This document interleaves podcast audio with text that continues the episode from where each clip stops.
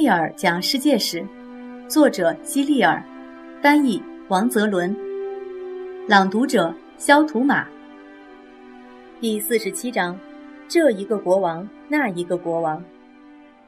欧洲曾经有过三百年的黑暗时光，你明白这里的黑暗是什么意思吗？黑暗是一种比喻，因为当时的人们都很无知，所以我们将那段时光看作是黑暗的。人们想要获得光明，就必须学习知识。但是，当时在欧洲，没有什么智者能够对欧洲人进行启蒙教育。智慧的阿拉伯人可以带来光明，但是他们不在欧洲。到了公元八百年，有一个国王出现了，他很有权势，也很有智慧，重新统一了四分五裂的欧洲，建立了一个新的罗马帝国。但是，他并不是罗马人，而是法国人。你记得吧？法国人也叫法兰克人，属于日耳曼部落。在罗马帝国终结之后，统治欧洲的正是日耳曼人。这位法兰克国王是铁锤查理的孙子，名字也叫查理。我们在第四十五章中提到过铁锤查理，他曾经带领法国军队在图尔抵挡穆斯林的进攻。查理的法语名字叫查理曼，意思就是查理大帝。一开始，查理曼是法国的国王，但是他的野心并没有得到满足。没过多久，他就征服了周边一些国家和地区，包括西班牙和德国的一些城市。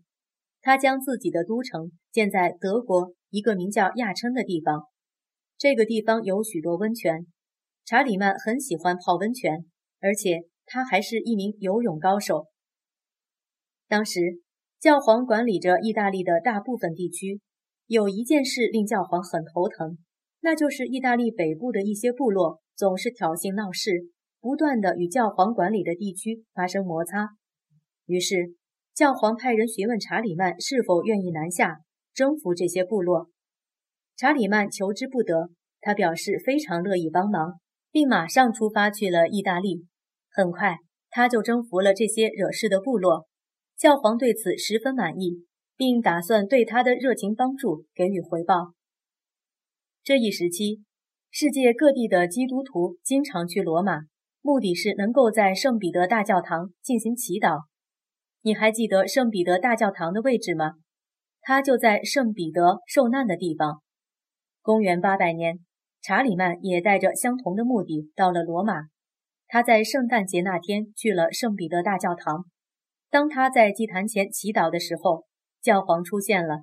他将一顶王冠戴在查理曼头上，然后高呼“皇帝”。那时的教皇有权任命国王和皇帝。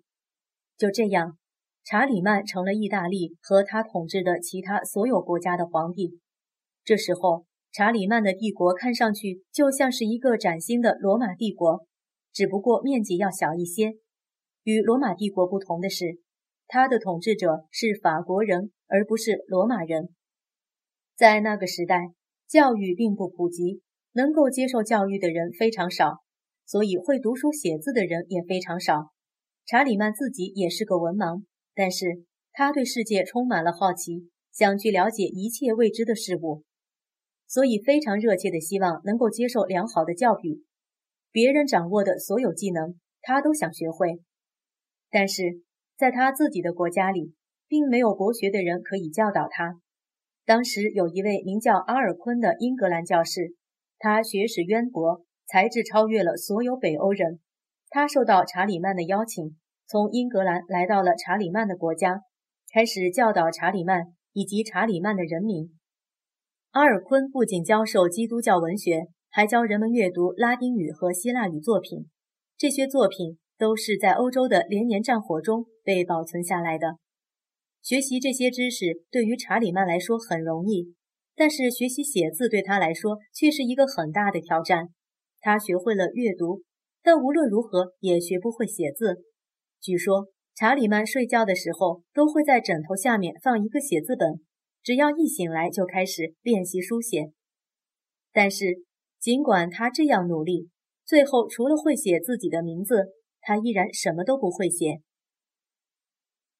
查理曼是在长大成人之后才开始学习知识的，直到生命的最后时刻，他都没有停止过学习。查理曼因自己早年错过了学习机会，他感到很是遗憾。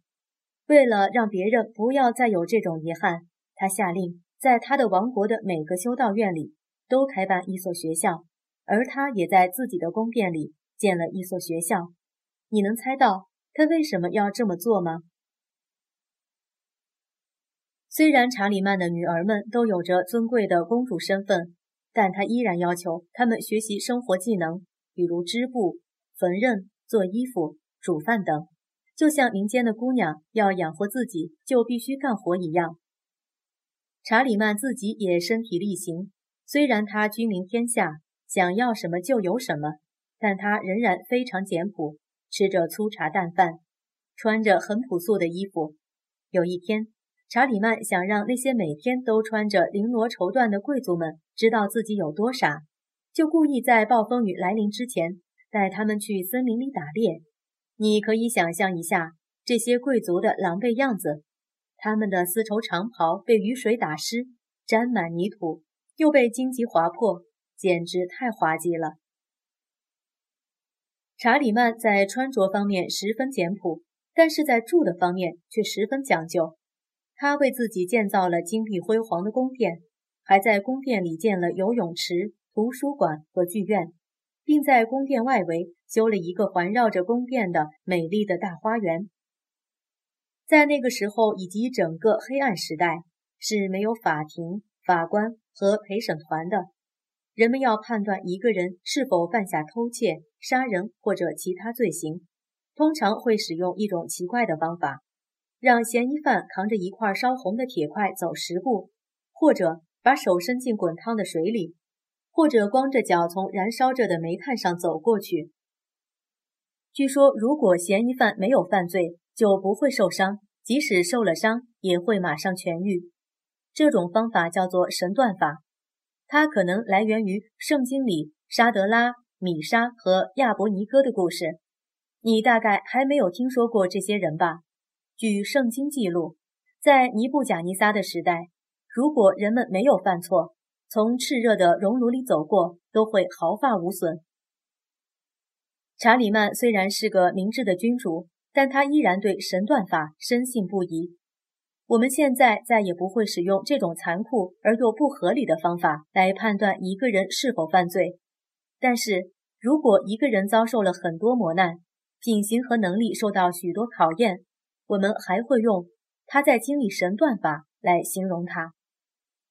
查理曼在世时，遥远的巴格达有个哈里发，名叫哈伦。这个名字的意思是受到神启的人。如果你读过《阿拉伯之夜》，就肯定听说过他，因为《阿拉伯之夜》里的故事很多都写到了他。哈伦不是一名基督徒，而是一个穆斯林，并且还是一个帝国的领袖。曾带领穆斯林对抗基督徒，他对查理曼十分仰慕，并送了许多珍贵的礼物给查理曼，其中就包括钟表。你还记得吗？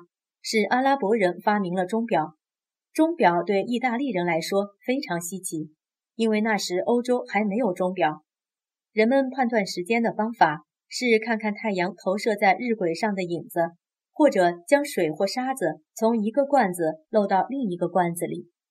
哈伦还送给查理曼一头大象。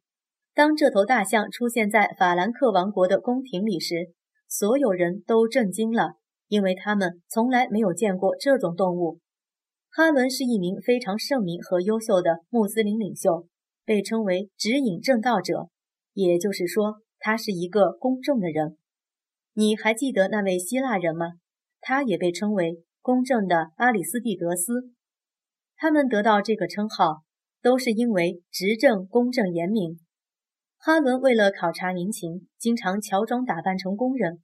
他在大街和市场上遇到一些人之后，就与他们交谈，从而了解大家对他的管理以及一些日常事务的看法。他发现自己穿得破破烂烂的时候，人们都可以很轻松地跟他谈话。因为他们不知道他的身份，以为他也是个普通老百姓。哈伦用这种方法深入了解民情，也就真实的知道了老百姓的疾苦，知道了他的管理政策对老百姓来说哪些是满意的，哪些是不满意的。然后他回到自己的宫中，下令更改那些可能是错误的或者是不太公平的政策和法令。查理曼死后，再也没有人能够维持这个新罗马帝国的统一，于是这个帝国再次四分五裂。无论哪个国王都不能凭借精兵强将将它重新拼凑到一起。查理曼大帝，画像里的查理曼大帝左手托着金球，象征着自己像上帝一样拯救人间；他的右手握着象征力量和权力的宝剑。目光炯炯有神地看向前方，整体形象透露出君临天下的气质，怪不得他有“欧洲之父”的称号。哈伦与查理曼使团，图为哈伦拜见查理曼。哈伦和查理曼之间其实是相互利用，查理曼希望与哈伦结成同盟一起对抗拜占庭。而哈伦也想利用查理曼对抗西班牙的武麦叶王朝。图为哈伦在巴格达会见查理曼的使团。